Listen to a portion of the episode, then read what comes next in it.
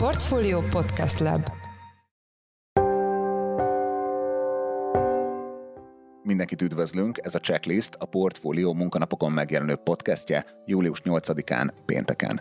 Mai műsorunk első témája, hogy magyar idő szerint péntek hajnalban meggyilkolták Abe Shinzo, korábbi japán miniszterelnököt, aki 2006 és 2007 között, valamint 2012 és 2020 között volt hatalmon. A hajnali merénylettel kapcsolatban vendégünk volt Ferber Katalin közgazdász, gazdaságtörténész, aki 1993 és 2010 között több japán egyetemen is tanított, valamint Südi Zoltán, Magyarország korábbi tokiói nagykövete. A mai műsor második részében foglalkoztunk foglalkoztunk még a ma publikált új hazai inflációs adattal, amely témában Beke Károlyt, lapunk makroelemzőjét kérdeztük, majd pedig a csütörtökön lemondott Boris Johnson politikai pályájáról beszéltünk még Pintér Károly egyetemi docenssel, a Pázmány Péter Katolikus Egyetem angol-amerikai intézetének vezetőjével. A mai adás hosszára való tekintettel az epizód jegyzetekben feltüntetjük, hogy az adott műsorszámok pontosan mikor kezdődnek. Én Forrás Dávid vagyok, a Portfolio Podcast Lab szerkesztője, ez pedig a checklist július 8-i adása.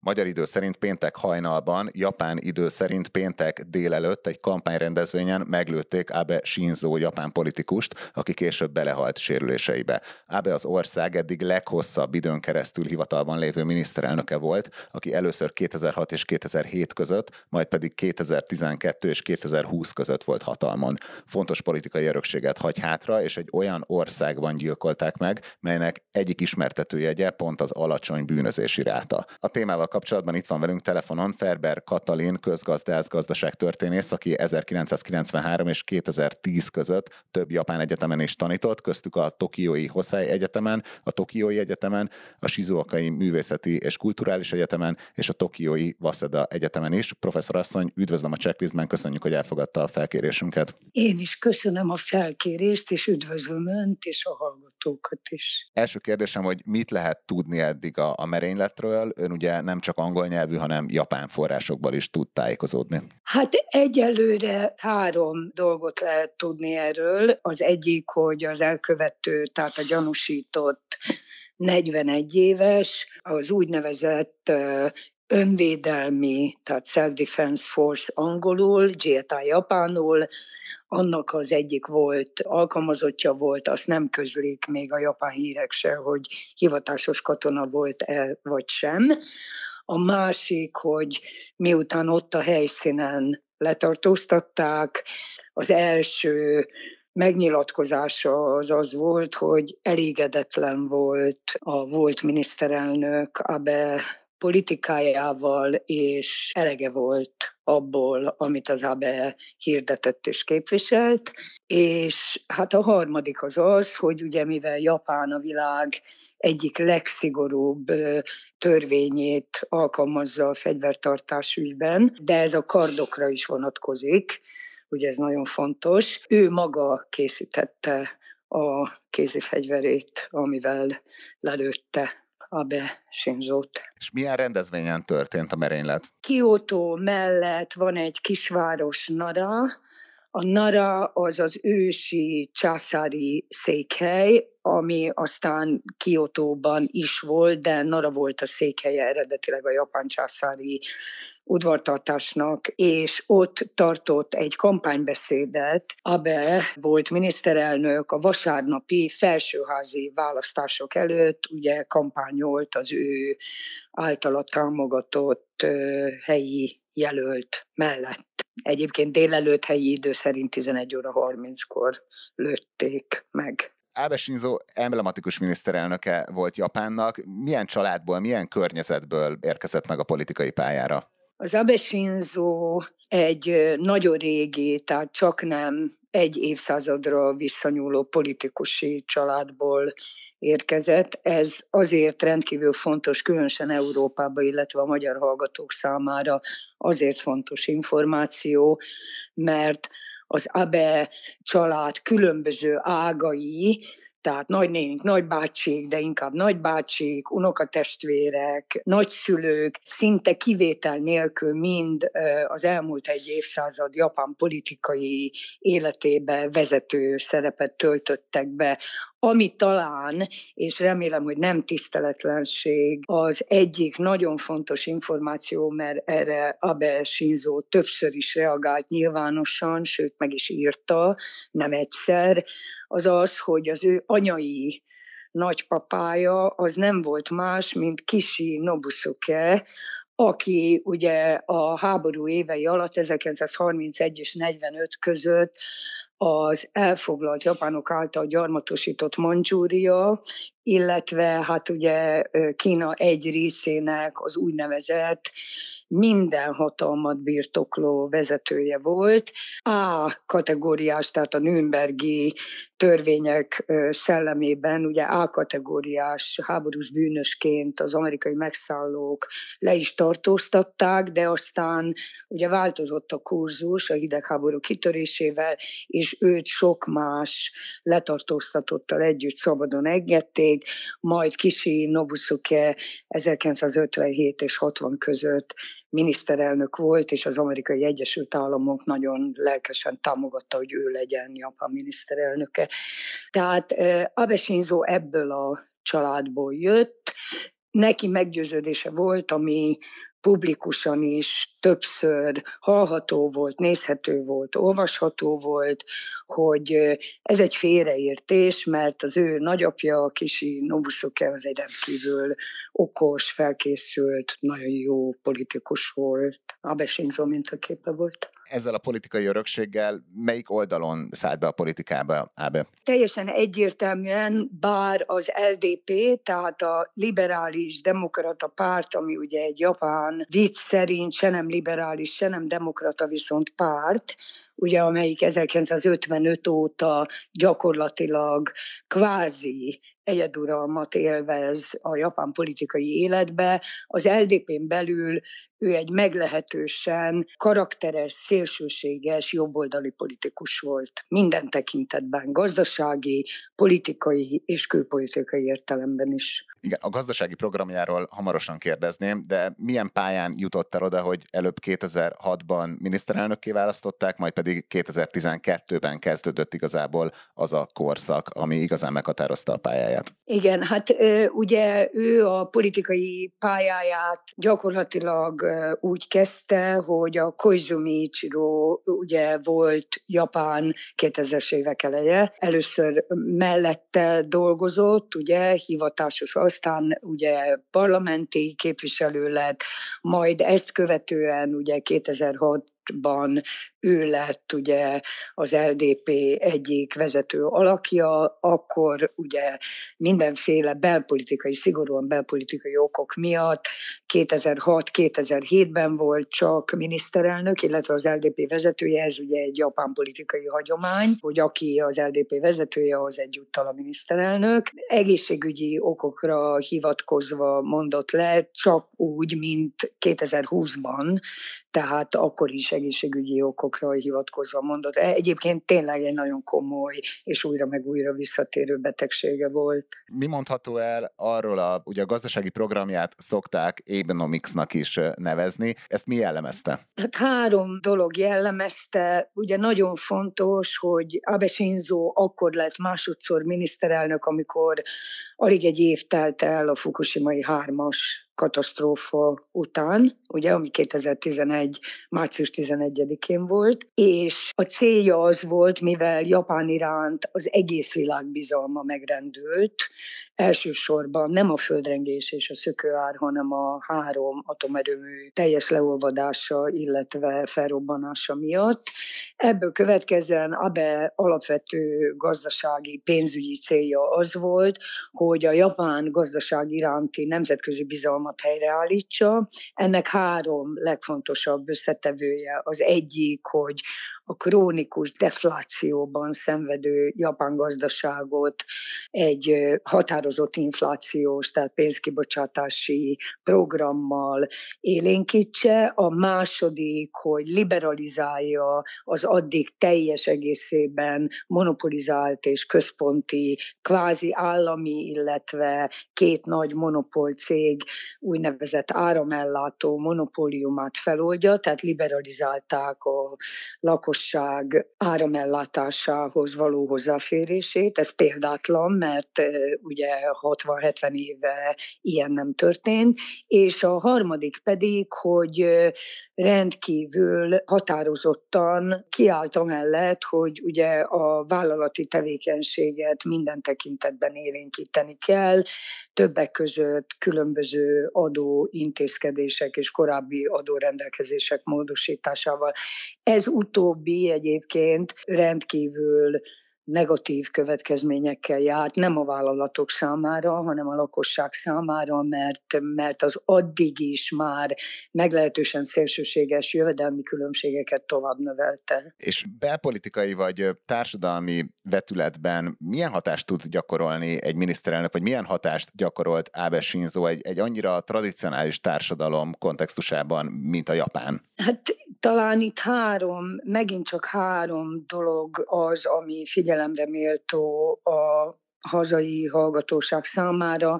Az egyik az az, hogy Abe Shinzo egyértelműen azt a vonalat képviselte, amire korábban is megvolt már, hogy mondjam, a hivatkozási alapja, hogy Japán a második világháború éveiben semmiféle negatív dolgot nem tett. Elég volt a bocsánatkérésből, ez volt a jelszava Abe-nek, de hagyjuk már abba, hogy mindenkitől állandóan bocsánatot kérünk. A másik, hogy rendezni kell a Kína, Dél-Korea, ugye mert ennek a két országnak volt a, és van ma is a legtöbb baja a háború alatt elkövetett, a japán gyarmatbirodalomban elkövetett szörnyűségekkel. A harmadik pedig ugye válaszol arra, hogy egy ilyen konzervatív társadalomban tud-e hatást és milyen hatást tud gyakorolni egy miniszterelnök, látszólag eléggé csekély hatást, de valójában ugye nem a miniszterelnök beszédei, nem a miniszterelnök jelszavai azok, amik befolyásolják a japán társadalom véleményalkotását, hanem a média, és a média pedig szinte teljes egészében akkor is, hogyha magáncsatornákról van szó, írót vagy elektronikus értelemben, mindegyik állami kontroll alatt áll Japánban. Az egyik emblematikus pillanata volt Abe Shinzo miniszterelnökségének, amikor Barack Obama amerikai elnök 2016-ban Hiroshima-ba látogatott. Hogy alakult a japán-amerikai viszony a miniszterelnöksége alatt? Az egy történelmi tett volt. Tehát amit a Barack Obama Hiroshima-ba tett, az példátlan volt. Tehát az, az teljes egészében a japán társadalomra nagyon-nagyon-nagyon mély hatást gyakorolt, és azt hiszem, hogy ma is nagyon mély hatást gyakorol. Az amerikai-japán viszony tekintve azt hiszem, hogy az alapvető, tehát a kiinduló pont mindig minden miniszterelnökség alatt, regnálás alatt ugyanaz, Amerika és Japán tulajdonképpen egy úgynevezett kliens viszonyban van, semmiféle külpolitikai, gazdasági és pénzügyi makroszintű döntést a japán kormány, illetve annak intézményei nem hoznak és nem hozhatnak az amerikai előzetes beleegyezés nélkül. Tehát nagyon jó volt a viszony, oly, olyannyira jó volt, hogy ugye Abe például az egyik nemzetközi útját szakította meg, amikor Donald Trump lett Amerika új elnöke, hogy informálisan találkozzon vele azonnal. Azt hiszem, hogy ő volt az első külföldi miniszterelnök, aki, de ez szinte mindig így volt az elmúlt 70-valahány évben. Rendkívül jól alakultak a kapcsolatok, hiszen ez a kliens viszony ez, hogy mondjam, egy magyar régi közmondást használva, ez a törököt fogtam, nem ereszt, tehát itt ugye két olyan gazdasági, pénzügyi, meghatározó hatalom viszonyáról van szó, amelyben a kölcsönös függés és ugyanakkor egyfajta alárendeltség dominál ugye Japánnak az egyik, tehát szinte nemzetközi ismertetőjegye, hogy nagyon alacsony a bűnözési ráta. A társadalom választóan hogy reagál egy, egy ilyen eseményre, mint a mai? Engedjen meg jó egy apró kiegészítést, mert én ugye hát eléggé sokszor hallom ezt, és eléggé sokszor olvasom alapvetően is döntően a nyugati sajtótermékekbe. Japánban az utcai bűnözés szintje nagyon alacsony Tehát Japánban az úgynevezett fehér galléros bűnözés, az úgynevezett korrupciós bűnözés nagyon magas nemzetközi listát tekintve. Kétségtelen tény, hogy egy ilyen merénylet, mint ami ma történt, ugye, mert ez egy merénylet volt a volt miniszterelnök ellen. Ez nagyon ritka, olyannyira ritka, hogy 1932-ben gyilkoltak meg szélső jobboldali katonatisztek utoljára egy japán miniszterelnököt. Tehát azért eltett 90 év azóta, és ez példátlan. Voltak merényletek már nyílt színen, hatalmas hallgató, illetve nézőközönség előtt, parlamenti képviselők ellen, Hiroshima egykori polgármestere ellen, és így tovább, és így tovább, de kétségtelen tény, hogy fegyveres merénylet az szinte, szinte nem létezik Japánban, mert olyan szigorúak a fegyvertartási rendelkezések, kérdések, másrészt pedig hát nyilvánvaló, hogy a japán társadalom egészét sokkolja ez. Tehát ez példátlan. Köszönjük szépen a szakértelmét és az elemzését. Ferber Katalin, közgazdász, gazdaságtörténész volt a checklist vendége az elmúlt percekben. Professzor asszony, köszönjük, hogy a rendelkezésünkre állt. Én pedig nagyon köszönöm a beszélgetést. Még maradunk mai kiemelt témánknál, az Abe Shinzo korábbi japán miniszterelnök ellen elkövetett péntek hajnali, japán idő szerint péntek délelőtti merényletnél. Itt van velünk telefonon Südi Zoltán, Magyarország 1995 és 1999 között Japánba akreditált nagykövete, aki korábban Tájföldön is szolgálta hazánkat szintén nagykövetként, 1975 és 80 között pedig előbb a külügyminisztérium japán referense volt, majd pedig Tokióban a magyar nagykövetségen töltött be külön különböző diplomáciai pozíciókat, jelenleg pedig több non-profit és for-profit szervezetnek is a tagja.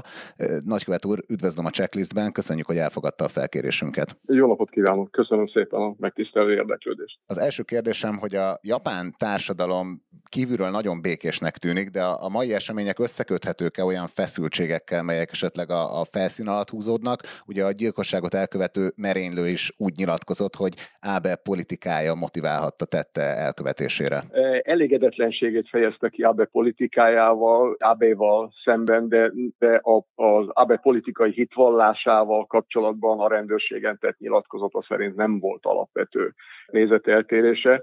Tehát egyelőre még a, a, a merénylet háttere bizonytalan, az is elképzelhető, hogy egy, egyszerűen egy elmezavarodott emberről van szó. Japán valóban rendkívül békés ország, ugye az alkotmány 9. szikkejében a második világháborút követően az új alkotmányban lemondott Japán a háborúról, mint az állam szuverén eszközéről. A világ egyik legszigorúbb fegyvertartási törvénye van érvényben. És az alapkérdésére visszatérve azért vannak természetesen növekvő feszültségek a japán társadalomban, mint ahogy tulajdonképpen szinte az egész világon, különösen fejlett országokban megfigyelhető, hogy a, a társadalmi és vagyonkülönbségek az elmúlt két-három évtizedben elég markánsan megnőttek. Miközben a japán társadalomnak a békészség mellett egy másik meghatározó jellemvonása a, a, a, a viszonylagos egyenlőségre való törekvés. Van egy ősi japán közmondás, hogy a kiálló szöget beverik, és ez nagyon sokszor még a gazdag japánokat is arra motiválja, hogy viszonylag szerény körülmények között élvezzék gazdagságukat. Kicsit nehéz lenne tucatnyi 100 millió dolláros jachtot konfiszkálni a japán oligarcháktól, hogyha valami fajta ilyen helyzet alakulna ki. Mi dominálta a magyar-japán kapcsolatokat azokban az időszakokban, amikor előbb a 70-es évek második felében, majd pedig a 90-es évek második felében az országban szolgált? Nyilván van egyfajta folyamatosság. Én úgy gondolom, egy sok évtizedes folyamatossága a magyar-japán kapcsolatoknak egyik meghatározó eleme a gazdasági kapcsolatoknak a területe. És elmondható, hogy igen jól fejlődtek. Ezek fejlődtek egyébként a környező országokhoz képest a 70-es évek második felében, és, és hát elég markáns fejlődést mutattak a 90-es évek második felében. Ami ugye értelemszerű jelentős változás volt az a politikai háttér, az államok hogy, hogy úgy fogalmazom, hitvallása, tehát így egy, egy, egy a kommunista rendszerhez tartozó állam és az Egyesült Államok egyik legszorosabb szövetségese között a 70-es években értelemszerűen a politikai kapcsolatok behatároltak voltak. Azt is Japán oldalról elsősorban a, magyarországi reformok iránti érdeklődés motiválta. A 90-es években viszont hát egy abszolút érték közösség alapján fejlődött a politikai kapcsolatrendszer is a két ország között. Fontos szerepet játszott Japán 1989, 90, 91, tehát a, a, a rendszerváltozás meghatározó éveiben a, a, a japán kormány igen határozottan vállalt azt mondhatnám, hogy a nemzetközi szerepével arányos részt vállalt Magyarország és a régió többi országa új útra állításának terheiből. És az Ábe Shinzo vezette időszakot mi jellemezte a magyar-japán kapcsolatok tekintetében? Ez az időszak meghatározóan egybeesik az Orbán kormányoknak az időszakával, ugye több alkalommal került sor személyes találkozóra a miniszterelnökök között, Orbán Viktor hivatalosan ellátogatott Japánba, ahol tárgyalt a miniszterelnökkel, de voltak tárgyalások különféle nemzetközi találkozók, nemzetközi fórumokon. Úgyhogy én úgy gondolom, hogy jó viszony alakult ki a miniszterelnökök között személyesen, ami tükrözte a két ország irányultságát, a két kormány törekvését a kapcsolatoknak a további erősítésére, fejlesztésére. A műsor korábbi részében már említettük, hogy Ábe Shinzo politikus családból származott, és ön találkozott korábban Ábe Shintáróval, a most meggyilkolt volt miniszterelnök apjával Budapesten. Ez milyen körülmények között és mikor történt? Abénak apai nagyapja is parlamenti képviselő volt, az anyai nagyapja Kisinobu miniszterelnök volt az 50-es évek végén, a nagybátyja szintén miniszterelnök volt, Szató miniszterelnök kisit követően, tehát a nagyapját követően a, a nagybátyja volt miniszterelnök, az öccse most is a liberális demokrata párt vezető politikusa, tehát egy sok generációs, tradicionális politikus családról beszélünk. Abe Sintaro, az édesapja, az, a liberális demokrata párt jelentős meghatározó politikusa volt 1987 körül az egyik fő esély a, a, a párt vezetésére és így a miniszterelnöki posztra történő megválasztásra az egyik fő esélyesnek tartották.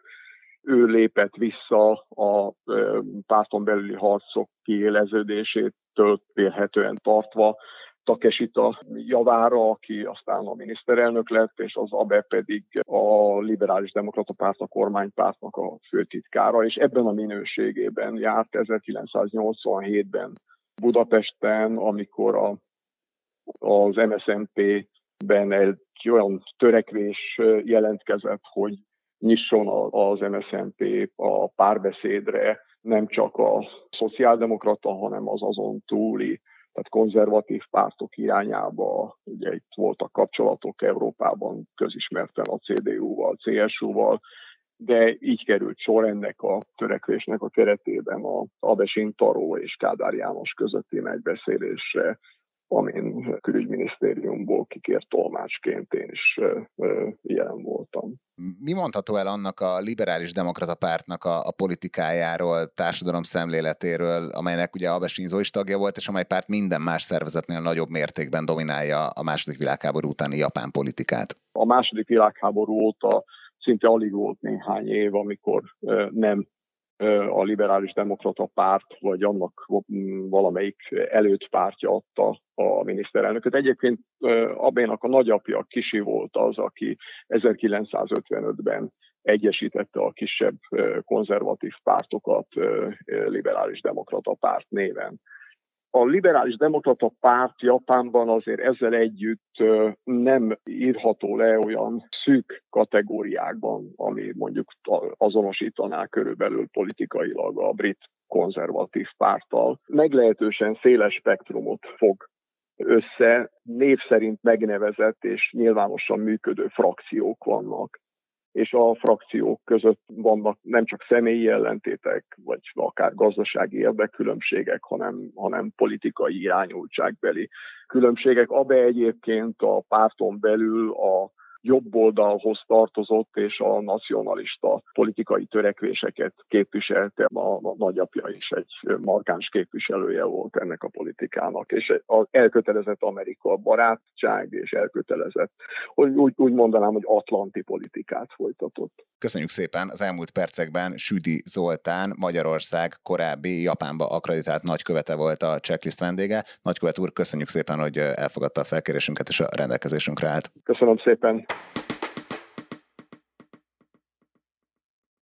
Ma reggel új inflációs adatot publikált a Központi Statisztikai Hivatal. A témával kapcsolatban itt van velünk Beke Károly, a portfólió makroelemzője. Szia Karcsi, üdvözöllek a checklistben. Sziasztok! Na ma akkor nem forint miatt, hanem az infláció miatt vagy a vendégünk. Mi mondható el a legújabb inflációs adatról, illetve az inflációs pályáról? Ugye alapvetően az inflációt is át lehet kötni forintra, majd erre kitérünk, de egyelőre az látszik a, a nagy vonalakban, hogy tovább emelkedett az infláció júniusban, ahogy arra számítani lehetett, a májusi 10,7%-ról 11,7%-ra. Ez most már lassan negyed százados csúcsot jelent, 1998. októberében volt utoljára ennél magasabb inflációs ráta Magyarországon.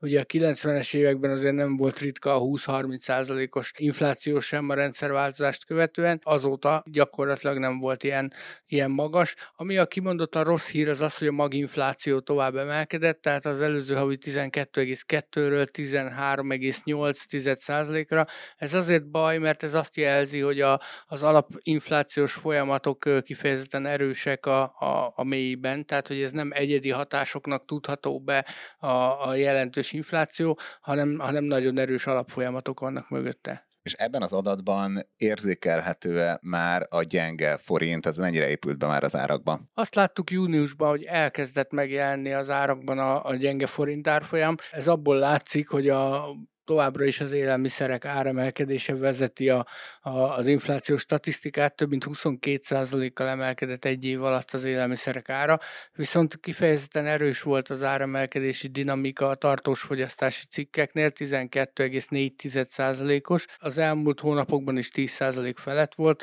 de úgy látszik, hogy ez a tendencia folytatódott, és mi ezt elsősorban annak tudjuk be, hogy már a, a, a gyenge forint árfolyam, tehát itt a 400-as euró hatása kezd megjelenni az inflációban. Ugye ezek a tartós fogyasztási cikkek, ezek jellemzően azok a termékek, amiket importból fedez Magyarország, tehát ide tartoznak az elektronikai cikkek, a gépjárművek, például a gépjárművek ára nagyon jelentősen emelkedett most júniusban, és azt gondoljuk, hogy ha így marad, és továbbra is 400 felett marad az euró árfolyama, akkor a következő hónapokban ez az átárazódás folytatódhat, és további számottevő áremelkedésre lehet számítani a tartós fogyasztási cikkek esetében esetében. És mi mondható el magáról a, a pályáról, hol tetőzhet az infláció, illetve milyen kockázatok vannak még a, a rendszerben? Ugye az alapforgatókönyvünk az most az, hogy valamikor az őszi hónapokban jó eséllyel szeptember-október körül tetőzik az infláció, 13-15 százalék közötti előrejelzések vannak a csúcsot illetően, de nagyon sok a bizonytalanság ebben a, a képletben, tehát azért nem lehet ezt még százszázalékosan kijelenteni, hogy ez lesz a tetőzés időpontja. Az egyik ilyen bizonytalanság az éppen a forint árfolyama, tehát nem tudjuk, hogy mennyire lesz tartós az elmúlt napokban vagy elmúlt hetekben látott forintgyengülés, ha így marad, akkor ez még az inflációt tovább emelheti. A másik nagyon komoly bizonytalanság pedig az árstopok sorsa. Ugye október 1 előtt kell majd megint dönteni a kormánynak arról, hogy fenntartja ezeket az intézkedéseket. Összességében a jegybank számításai szerint az összes árkorlátozó intézkedés, tehát ebben benne van a rezsicsökkentés, az üzemanyagok árstopja, az élelmiszerek árstopja, több mint 6% pontot jelent negatív irányba az inflációban, tehát ezek nélkül most 18% közelében, vagy 18% környékén lehetne az infláció. Kérdés, hogy októbertől mi lesz ezekkel az intézkedésekkel. Ugye a legegyszerűbb a rezsicsökkentés, azt szinte biztosra veszük, hogy meghosszabbítják. Ugye az nem is egy ilyen válság által generált lépés volt, hanem gyakorlatilag 2013-14 óta most már létezik. Az Az élelmiszerek árstopja kisebb hatással lenne az inflációra, ott ugye hét termékről beszélünk, aminek a súlya nagyon kicsi a teljes inflációs kosárban, tehát ha azoknak az árát elengedné a kormányzat, annak valószínűleg inkább csak az emberek érzetét befolyásoló hatása lenne, de az inflációs rátát érdemben nem emelné, legfeljebb néhány tized százalék ponttal. Ennél komolyabb kérdés lehet az üzemanyagok árstopja, ugye az üzemanyagoknak sokkal nagyobb a súlyuk az inflációs kosárban, és hogyha ez a 480-as jelenlegi ársapka megszűnik, akár egy lépésben, akár több lépésben fokozatosan emelve, az még egy jelentős emelkedést hozhat az inflációba, és akkor elképzelhető, hogy a tetőzés is kitolódik, nem idén lesz, hanem akár jövő év elején. Kérdés, hogy ezt az intézkedést mikor engedi el a kormány. És a régiós kitekintésben mi mondható el a magyar inflációról? Ugye a csütörtöki kormányinfon Gulyás Gergely miniszterelnökséget vezető miniszter azt mondta, hogy ugye régiós tekintetben a devizánk az hát rosszabbul teljesít, mint a többi fizetőeszköz, a inflációnk viszont jobb, ez továbbra is igaz-e a mai adatok tükrében? Igen, ezzel nem nagyon lehet vitatkozni, amit a miniszter úr mondott. Az elmúlt hónapokban már folyamatosan azt láttuk, hogy Csehországban, Lengyelországban is a magyarnál magasabb az infláció, 14-15 százalék. Európai összehasonlításban a magyar infláció az most valahol a középmezőny elején lehet, tehát nem, nem tartozunk a, a legmagasabb inflációjú országok közé. Ez annak köszönhető, hogy az energiaárakat ugye Magyarországon egyáltalán nem hárítják át a lakosságra, tehát a megemelkedett energiaárak mellett fix rezsicsökkentett áron kapjuk a földgázt és a, a, az áramot. Európában nagy részt ez okozza most a különbséget az egyes országok között az inflációt illetően, hogy hol mennyire hárítják át ezt a terhet a lakosságra. Magyarországon ez az áthárítás gyakorlatilag nulla, a vállalatoknál ugye vannak olyan körök, ahol megjelenik a magasabb energiaszámla, de a lakossági energia áremelkedése az gyakorlatilag nulla. Köszönjük szépen az elmúlt percekben Beke Károly, a portfólió makroelemzője volt a checklist vendége. Karcsi, köszönjük, hogy a rendelkezésünkre álltál. Köszönöm szépen. Csütörtökön lemondott Boris Johnson brit miniszterelnök, de milyen országot hagy maga után, és ezzel vajon véget érte a szokatlan stílusáról, provokatív nyilatkozatairól is ismert angol politikus karrierje. Ezzel kapcsolatban itt van velünk telefonon Pinter Károly, egyetemi docens, a Pázmány Péter Katolikus Egyetem angol-amerikai intézetének vezetője, akit üdvözlök a műsorban. Köszönöm a meghívást, én is üdvözlöm. Az első kérdésem, hogy milyen környezetből származik Boris Johnson, hogyan jutott el politikai pályája elejéig, amikor 2001-ben parlamenti képviselőnek választották. Boris Johnson egy tagadhatatlanul rendkívül színes és érdekes egyéniség. Az érdekes szót itt a szó mindkét értelmében használom. Szimpatizánsai szemében a legtehetségesebb brit politikus, ellenzői szemében az ország szégyene, és nyilván létezik számos vélemény, ami a kettő között helyezkedik el valahol. Johnson egy jól szituált családból jön, kiváló iskolákat végzett, tehát tulajdonképpen tipikus konzervatív politikus felől nézve egy elég jellegzetes konzervatív politikus benyomását keltheti messziről.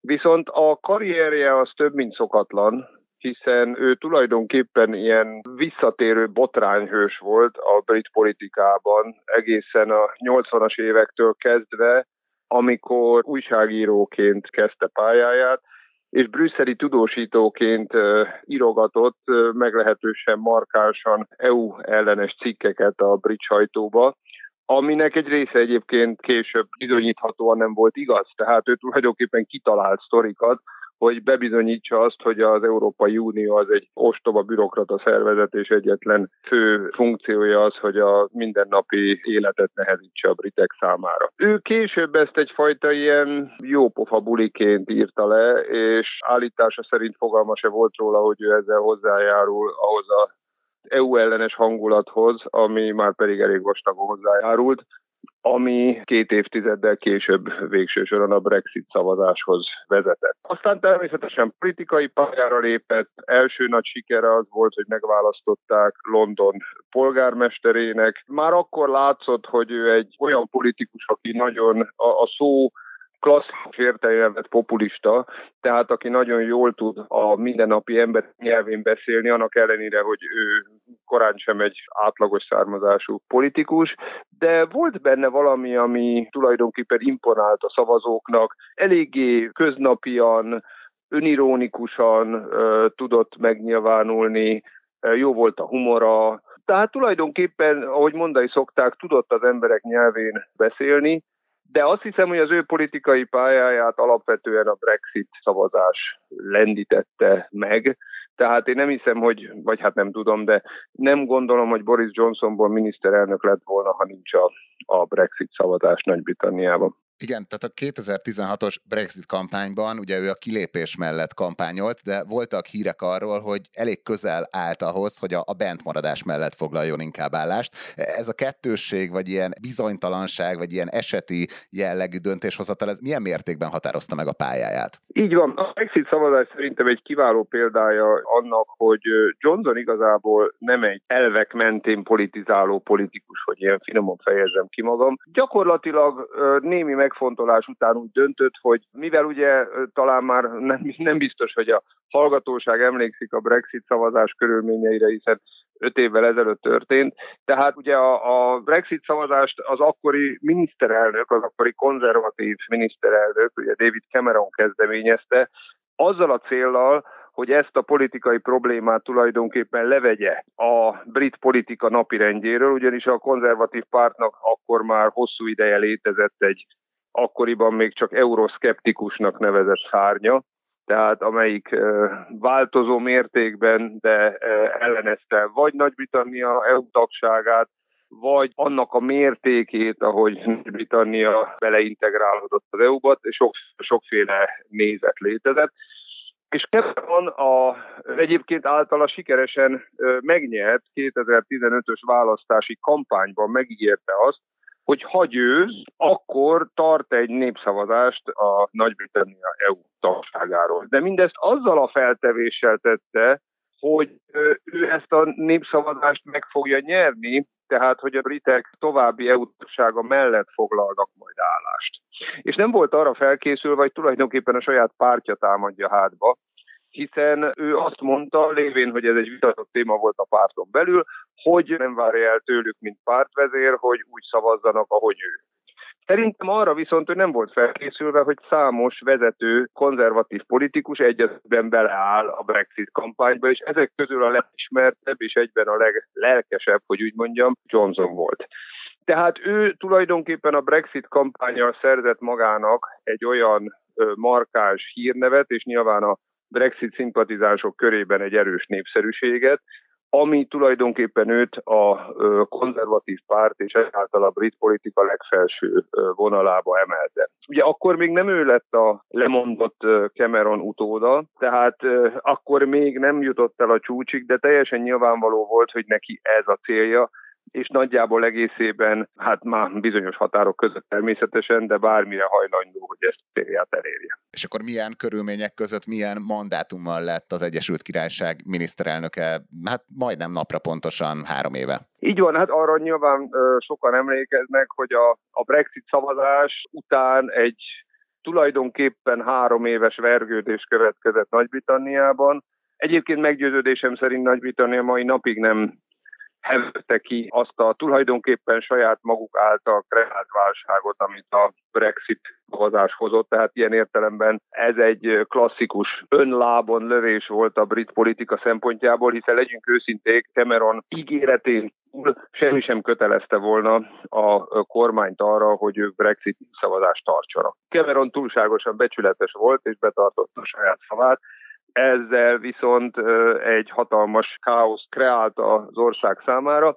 Ezzel a káosszal ő, ő aztán nem foglalkozott, mert miután elvesztette a népszavazást elegánsan leköszönt és lelépett, utóda pedig Theresa May lett a második női miniszterelnök Nagy-Britanniában, aki híresen azt mondta, hogy a Brexit azt jelenti, hogy Brexit, ő ugye magában a kampányban elvileg a maradás mellett foglalt állást, de azt mondta, hogy a népszavazás kötelezi a kormány, tehát neki az dolga, hogy egy Brexitet levezényelje.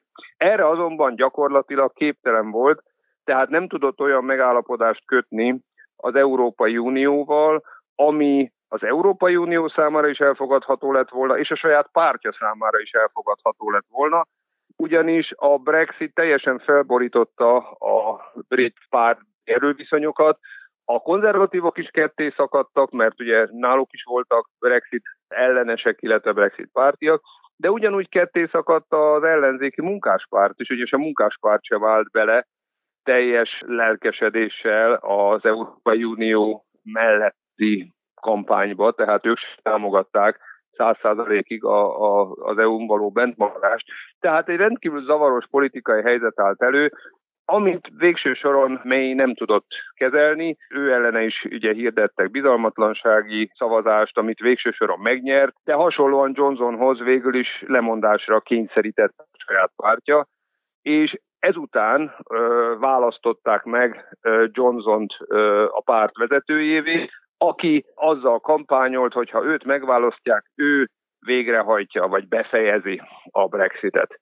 És ezzel az ígérettel nyert aztán 2019-ben választást, még hozzá elég meggyőző sikerrel, nagyobb többséget szerzett a konzervatívok számára, mint az elmúlt 30 évben bárki, hogyha jól emlékszem. Igen, mi is az adatokban azt néztük, hogy 87 óta nem volt akkor a többsége a konzervatívoknak a parlamentben, mint a 2019-es választás után. Ugye ezt követően viszont tényleg megvalósította a Brexitet, a koronavírus járványt viszonylag rendezetten kezelte Anglia, akkor mi vezetett végül egy ilyen viszonylag gyors bukáshoz? Az, hogy Johnson Johnson maradt, hogyha fogalmazhatok ilyen nagyon egyszerűen, ő minden helyzetben a legegyszerűbb megoldásnak a hazutatást választja tulajdonképpen, tehát én azt gondolom, hogy ő inkább a saját személyiségének a, az áldozata. Az első reflexe szinte minden politikai krízisben az, hogy először valami kézenfekvő hazugsága próbálja ki dumálni magát, hogy úgy mondjam a helyzetből, csak az a probléma, hogy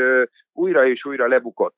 És ezekkel a egyébként hát hogy mondjam, külföldről nézve nem túlságosan jelentős botrányokkal, amelyek kísérték az elmúlt három év kormányzását, fokozatosan aláásta a saját szavahihet. Hát már ha volt szavahihetősége, nyilván volt, akinek szemében volt, volt, akinek a szemében nem. Nyilván most nem akarok itt ezekbe a konkrét ügyekbe belemenni, mert szerintem annyira nem lényegesek. A, szerintem a közvélemény szempontjából a leg nagyobb korderejű, megint csak mondom külföldről nézve lehet, hogy nem annyira nagy jelentőségi botrány, az ugye a híres parti ügy volt, tehát ugye miközben a koronavírus járvány tetőpontján a brit kormány nagyon szigorú járványellenes intézkedéseket vezetett be, gyakorlatilag kiárási tilalom volt érvényben Nagy-Britanniában, és ha jól emlékszem, öt főnél nagyobb csoportok vagy társaságok még, még magánlakáson sem gyűlhettek egybe. Addig ugye a Downing Street-en a miniszterelnök rezidencián rendeztek egy partit, amin több tucat politikus italozott és szórakozott együtt. Tehát tulajdonképpen ugye az a klasszikus eset valósult meg, hogy a a politikusok nem tartották be azokat a szabályokat, amelyeket a saját országuk számára előírtak.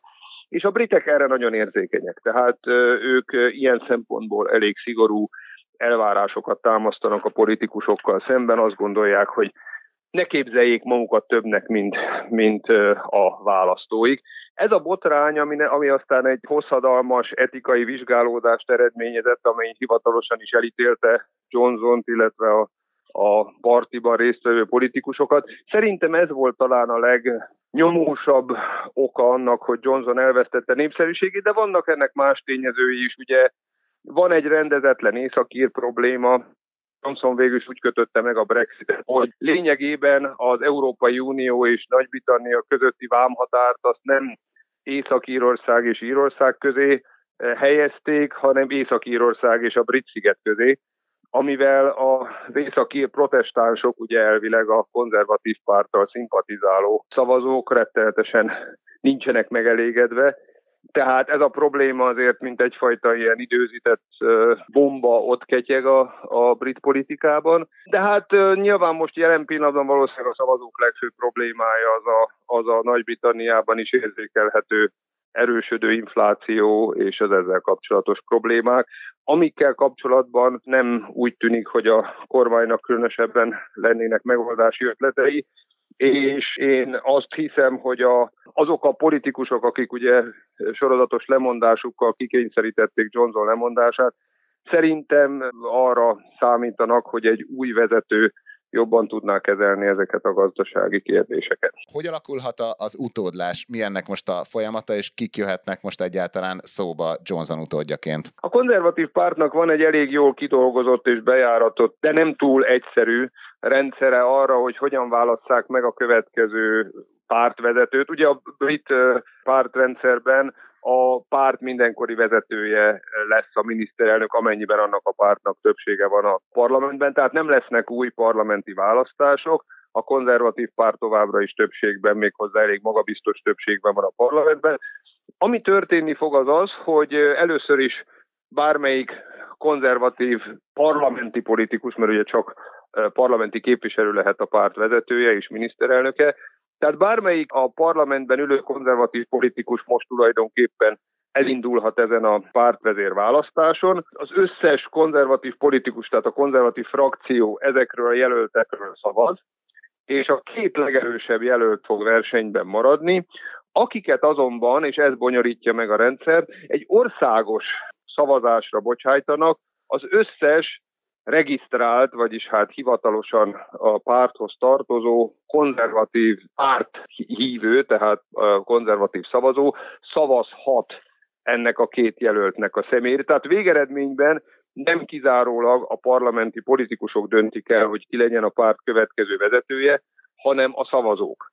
Ez annak idején egyébként éppen Boris Johnson kezére játszott, hiszen őt elsősorban az országos népszerűsége emelte a, a párt élére. Hogy most az utódjelöltek, akikről ugye még nem is tudjuk pontosan, hogy kicsodák, hiszen tegnap mondott le a miniszterelnök, a jelentkezők még gyülekeznek, azt hiszem jövő hétfőig kell, kell megmondaniuk, hogy, hogy indulnak-e a vezető választáson.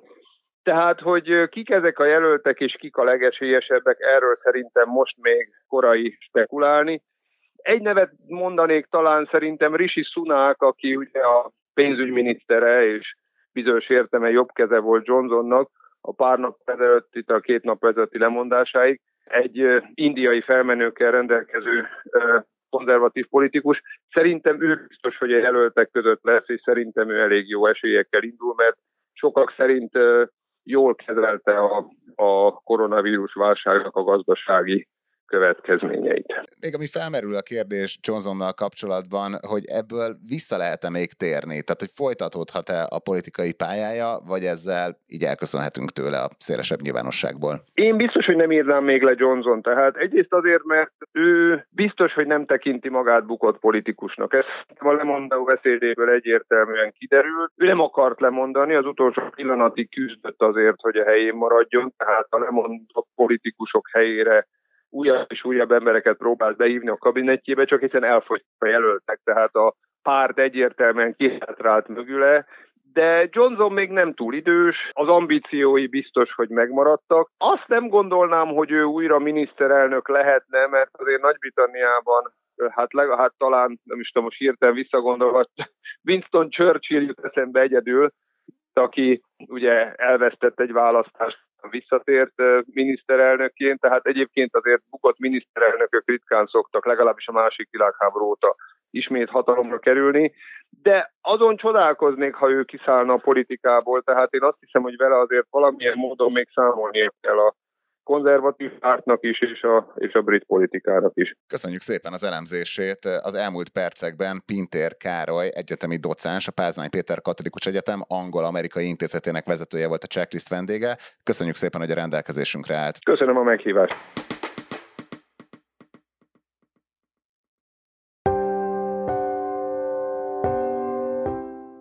Ez volt már a Checklist, a Portfólió munkanapokon megjelenő podcastje. Ha tetszett az adás, iratkozz fel podcast csatornánkra valamelyik nagy podcast felületen, például a Spotify-on, az Apple Podcast-en vagy a Google Podcast-en. Ha segítenél nekünk abban, hogy minél több hallgatóhoz eljussunk, akkor arra kérünk, hogy értékelj minket azon a platformon, ahol követsz minket. A mai adás elkészítésében részt vett gombkötő Emma, a szerkesztő pedig én, Forrás Dávid voltam. Új műsorral hétfőn 5-kor jelentkezünk, addig is minden jót kívánunk, sziasztok!